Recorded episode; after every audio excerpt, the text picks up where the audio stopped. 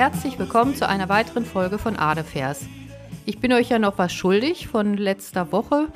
Und zwar fragte Nicole ja, was wohl in diesem kleinen Döschen drin sein könnte, was neben dem Tintenfass stand beim armen Poeten. Da bin ich leider erst nicht drauf gekommen, das fiel mir dann hinterher ein. Und zwar ist da Löschsand drin gewesen. Man brauchte früher, wenn man mit Tinte und Feder schrieb, immer ein Löschmittel. Löschpapier gab es noch nicht und da hat man eben einen ganz feinkörnigen Sand genommen, der Streusand oder Löschsand genannt wurde und das wird da in diesem Döschen drin gewesen sein, so dass man sich leider denken muss, dass der arme Poet nicht nur Flöhe im Bett hatte, sondern mit Sicherheit auch Sand. Das kann man ja vielleicht noch kurz ergänzen. Heute soll es um Olympia gehen. Die Olympischen Spiele haben ja gerade in Peking begonnen. Und da haben wir uns das Gemälde von Manet Olympia ausgesucht. Und ich freue mich, dass Nadja wieder mit dabei ist. Hallo Nadja. Hallo Katharina, hallo. Ich möchte dich bitten, dass du vielleicht gleich mal anfängst mit der Beschreibung, wenn du magst. Ja, das mache ich sehr gerne. Es ist ein wunderschönes Bild, finde ich, mit einer nackten Frau im Vordergrund. Die liegt da sehr lässig auf ihrem Bett, hat eine Hand im Schoß, die Beine überkreuzt, ist eben komplett nackt. An ihren Füßen hat sie Schlappen mit Absatz an, ist auch beschmückt, hat ein Halsbändchen und ein Armband und liegt da auf ihren Kissen. Sieht aus, als hätte sie, wäre sie frisch frisiert und hätte eine, wie so eine Art Lilie im Haar. Die Bettwäsche ist weiß, der Hintergrund ist dunkel, man sieht so eine Art Paravent und zu ihren Füßen steht eine dunkelhäutige Frau. Ich nehme mal an, eine Dienerin mit einem Blumenstrauß in der Hand und beugt sich so zu ihr oder über sie so ein bisschen und guckt sie so an. Der Blick geht so in ihr Gesicht, ganz wohlwollend. Und was mir auch noch auffällt, ist eine schwarze Katze, die am Fuße des Bettes steht, auf dem Bett, zu den Füßen von dieser Frau. Ich nehme an, das ist Olympia. Und hinter Olympias Kopf sieht man ein Stück grünen Vorhang. Es sieht alles so aus wie so ein Schlafgemach, finde ich. Als würde sie da in so einem Schlafgemach sein und die Dienerin dann ihren weißen Klamotten und der dunklen Haut, die da fast überhaupt gar nicht, also man sieht das Gesicht fast gar nicht, das halt dann irgendwie zu ihr kommt und ihr einen Blumenstrauß bringt. Papier verpackt, eingepackt, wahrscheinlich von irgendeinem Verehrer. So würde ich das erstmal groß beschreiben, grob.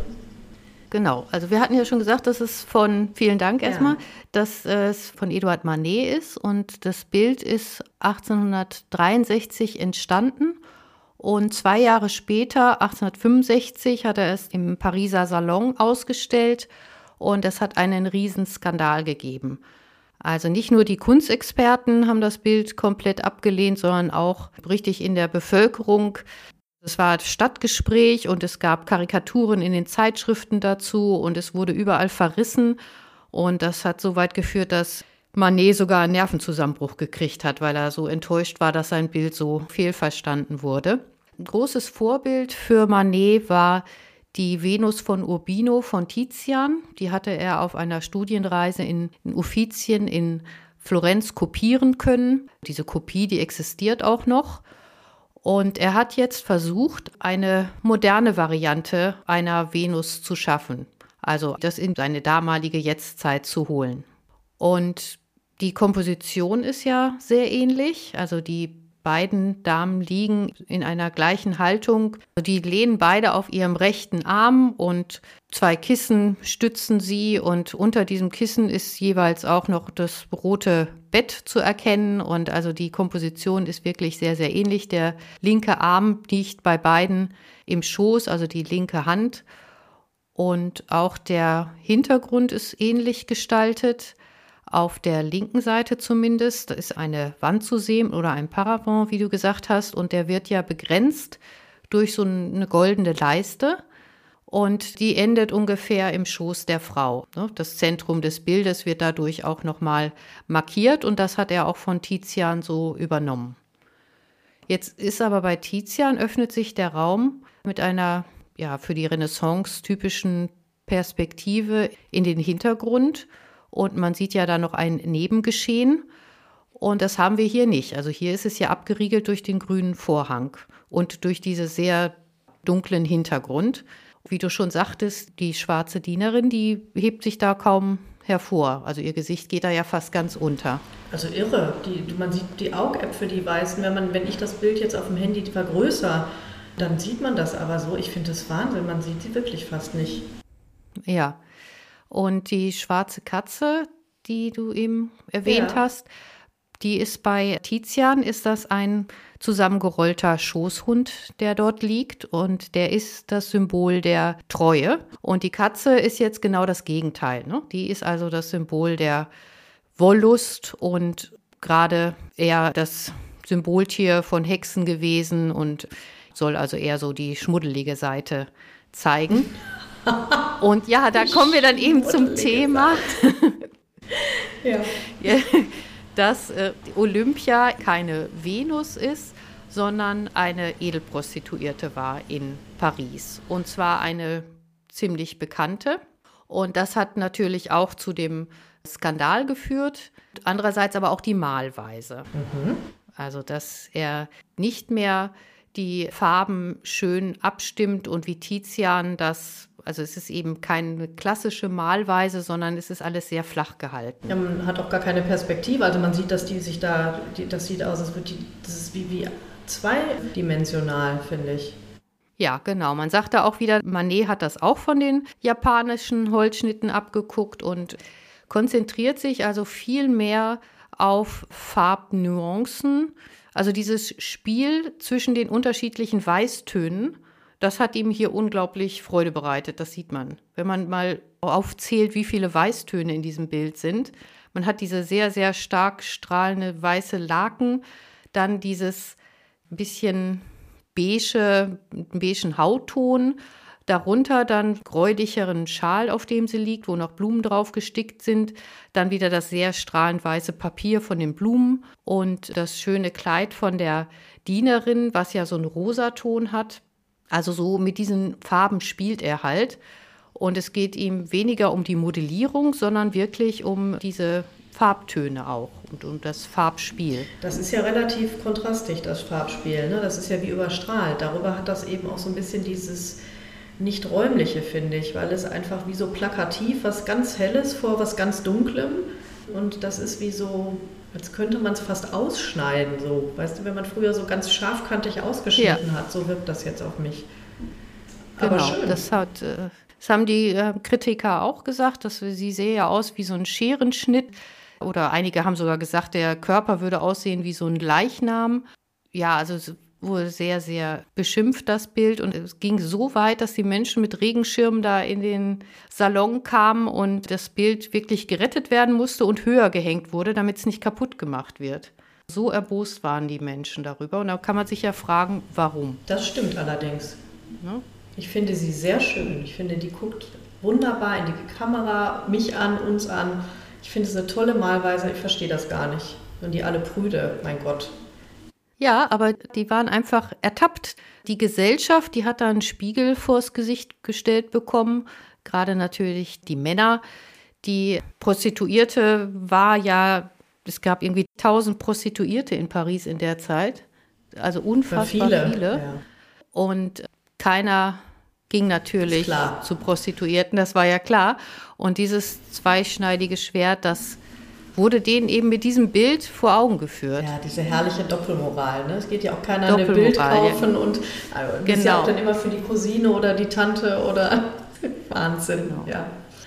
ja, und das wollten sie im Pariser Salon halt nicht sehen. Und ihr Blick wurde als Provokation empfunden, so als ob sie den nächsten Freier jetzt anschaut. Und der Blumenstrauß wird natürlich auch so interpretiert, dass der von ihrem nächsten Kunden jetzt gebracht wird. Und dass man die Venus von Tizian, also mit diesem Bild quasi dann auch richtig verhöhnt hat. So haben die das verstanden, aber so war es von Manet gar nicht gemeint.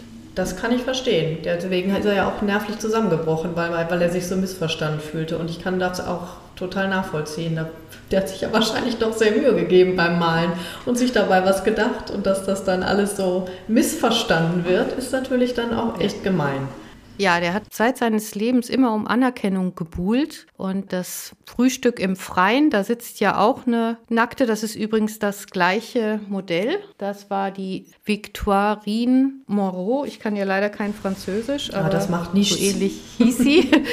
Und die saß eben auch schon bei dem Frühstück im Freien vorne als nackte Person dabei.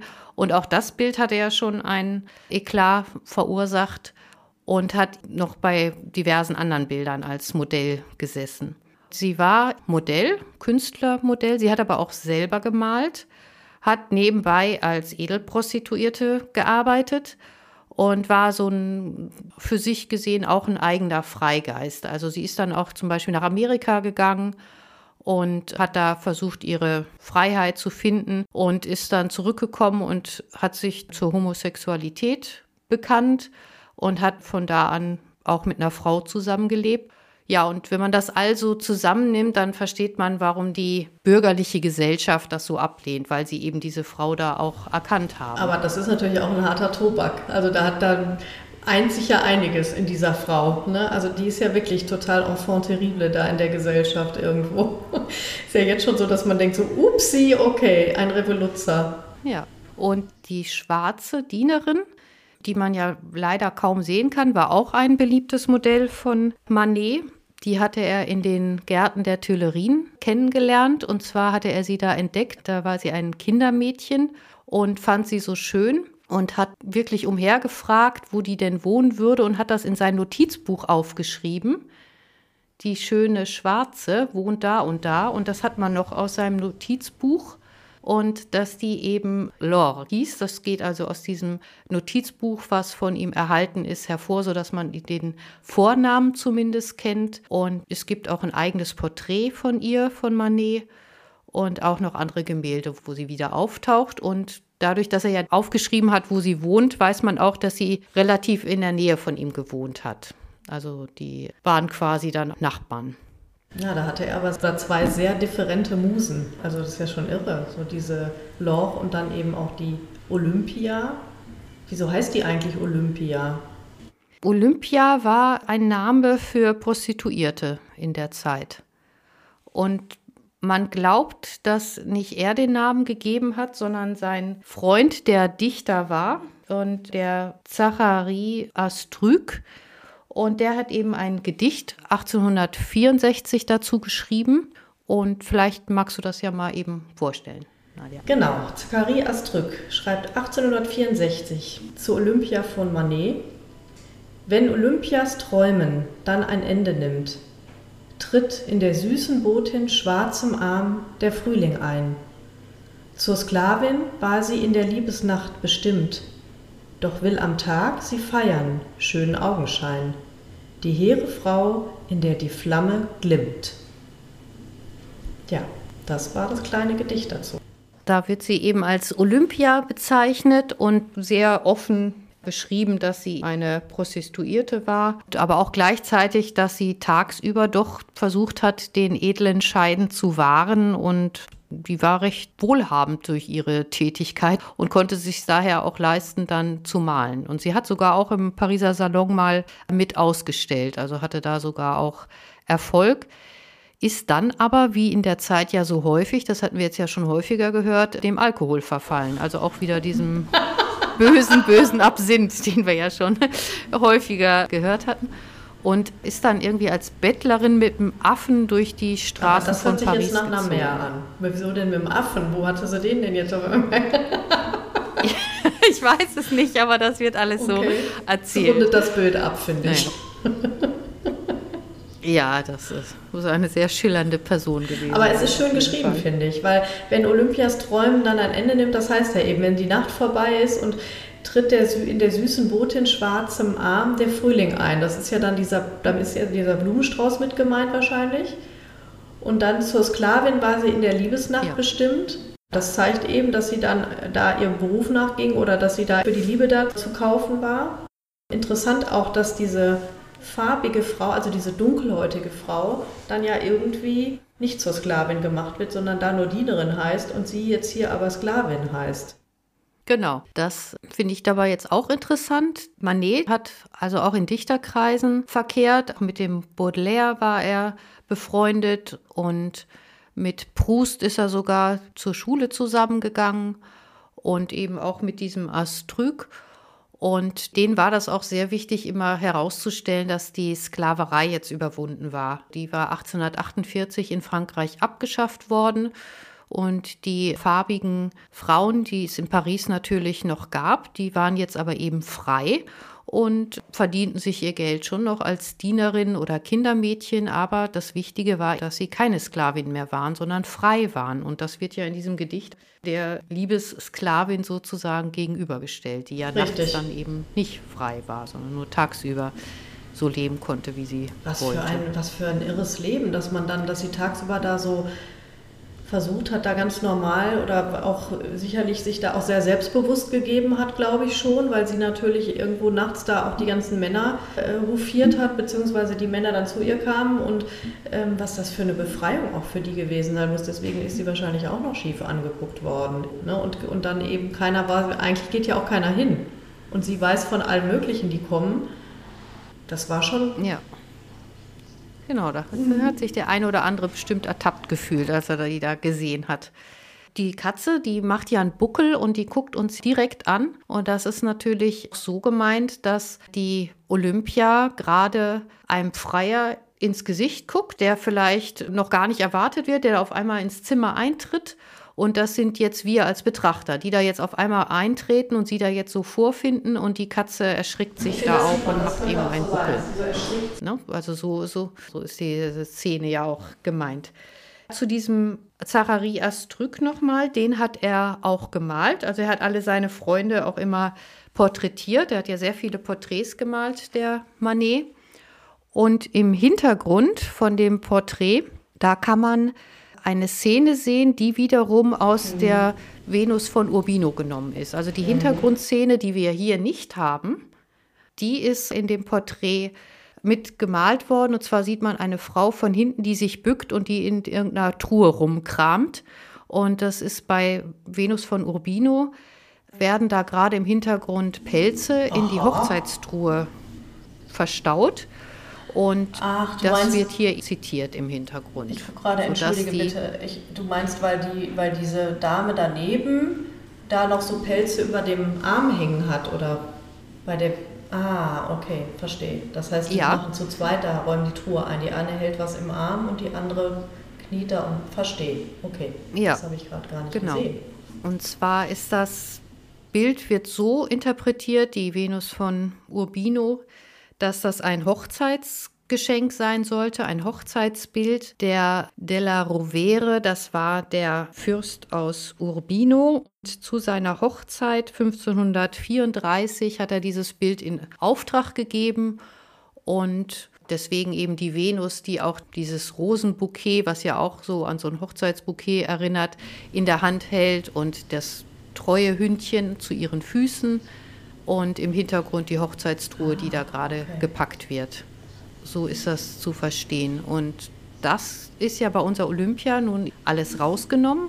Der Hintergrund ist ja weggelassen und anstelle des treuen Hündchens ist ja die Katze gesetzt. Und das Blumenbouquet hat sie ja auch nicht mehr in der Hand, sondern sie hält ja einen Schal, der richtig. wiederum Blumen bestickt genau, ist richtig. in der Hand. Interessant bei dem Porträt von dem Astrück ist das auch wieder diese Teilung des Bildes über den Hintergrund dieser goldenen Kante und dann eben diese Szene, die sich nach hinten öffnet. Also auch wieder dieser ja. dunkle Paravent. Spannend, ne? Da, warum wollte er das denn wohl bei der Olympia genau. nicht so machen? Ja, weil Olympia ja keine Braut Nein, ist. Nein, ich meinte eher die Szene. Weil sie ja die Prostituierte ist und deswegen musste das ja weggelassen worden. Weil die weist ja auf die Hochzeit hin, weil die Hochzeit Ja, ich meinte jetzt nur, also eben auch der Astrück, den hat er ja auch gemalt, dann dieses Bild von der Olympia, das, klar ist das natürlich auch ein anderer Kontext, aber da hätte er ja genauso malen können, dass dann vielleicht hinter der farbigen trotzdem sich ein Raum eröffnet, hinter dieser dunkelhäutigen Frau. Ne? Also es ist ja so unfassbar plakativ. Es, es ist ja im Grunde gar nicht weit auseinander gemalt und von, also von zeitlich. Und von daher finde ich es schon spannend, dass er die Olympia auch räumlich ganz anders gemalt hat. Ich frage mich immer, ob das bewusst passiert ist. Ja, weil das ja dadurch, dass der Raum sich nicht öffnet, ist es ein beengter Raum und das ah, fördert okay. ja die Intimität. Das stimmt natürlich. Ne? Dass man da jetzt so eintritt und so ein Voyeur ist und da so eintritt in einen Raum, der eigentlich stimmt. nicht für uns vorgesehen ist. Und deswegen öffnet der sich jetzt auch nicht nach hinten, damit das eben so das intim stimmt. bleibt. Deswegen ist der Vorhang ja zugezogen Ach, hinter der schwarzen Dienerin. Das ist ein Vorhang. Der ist so zweiseitig zugezogen. Da sieht man sogar so ein bisschen noch, könnte sein, dass da so in der Mitte, ne, über ihrem ja. Kopf, ja. dass da so Lücke ja. ist und man da irgendwas erahnen kann. Okay. Spannend. Also ich finde das sehr spannend, dass genau. man, was man in solchen Bildern dann plötzlich entdeckt, wenn man sie dann mal zur Analyse freigibt irgendwie. Und dann hattest du aber jetzt hier noch Bilder mir geschickt. So Zeichnungen. Das sind ja die Karikaturen, die daraufhin in den Zeitungen erschienen.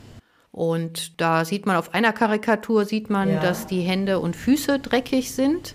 Und so wird das Bild auch beschrieben. Und wenn man genau hinguckt, dann sieht man, dass die Hände, gerade die Hand, die im Schoß liegt, die zeigt Schattierungen, aber die sind sehr gräulich. Und bei den Füßen sind es ja diese Puschen, die auch so ein bisschen mhm. gräulich, grünlich modelliert sind. Und der restliche Körper ist ja sehr, sehr wenig modelliert. Und deswegen hat man gesagt, was hat die für dreckige Hände und Füße oder was soll das? Und das ist eben so in Form der Karikatur dann in den Zeitungen erschienen.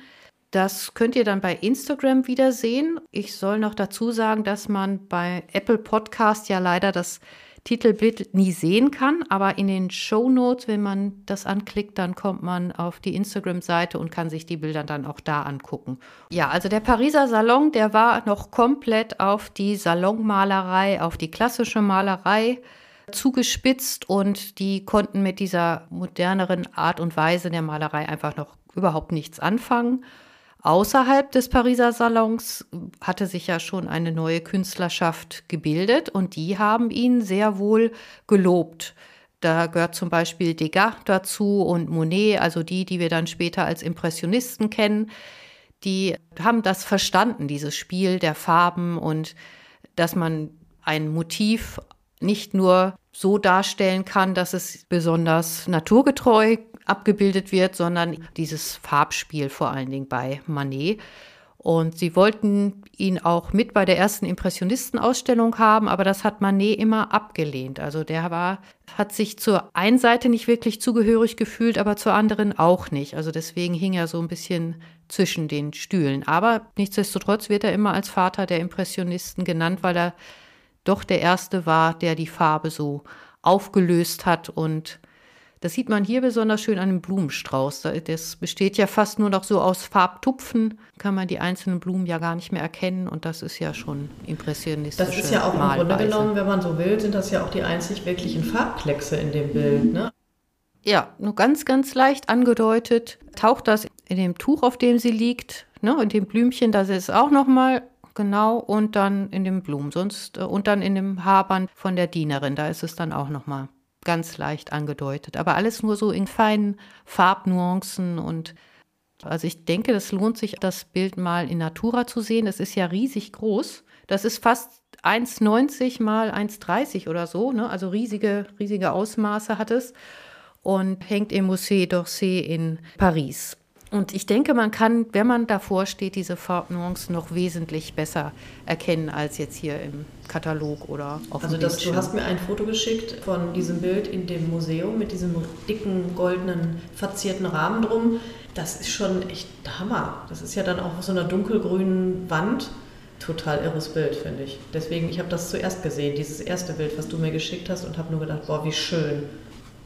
Ja, da sieht man auch, wie das wirkt. Also wenn man das so im, im Raum hängen sieht und dieses Riesenformat, das war also damals schon auch was Besonderes. Was mich nur interessiert, wenn dann so ein Bild keinen Anklang findet und so massiv kritisiert wird, warum bleibt das denn hängen? Also wer bestimmt denn, dass diese Bilder hängen? Dieser Pariser Salon, ich meine, wer, wer sagt denn, ich meine, im Grunde kann er ja Glück haben, dass man es dann noch hochgehängt hat, um es irgendwo zu schützen. Man hätte ja, ja auch sagen können, nee, also wisst ihr, das ist jetzt gar nichts und das hängen wir jetzt ab ja, er hatte Glück, dass es überhaupt mit aufgenommen wird. Er hat es ja zusammen eingereicht mit einem Gemälde, was die Verspottung Christi heißt. Da sieht man Jesus, wie er verspottet wird und Jesus ist äh, in einem ähnlich bleichen Ton dargestellt wie die Olympia.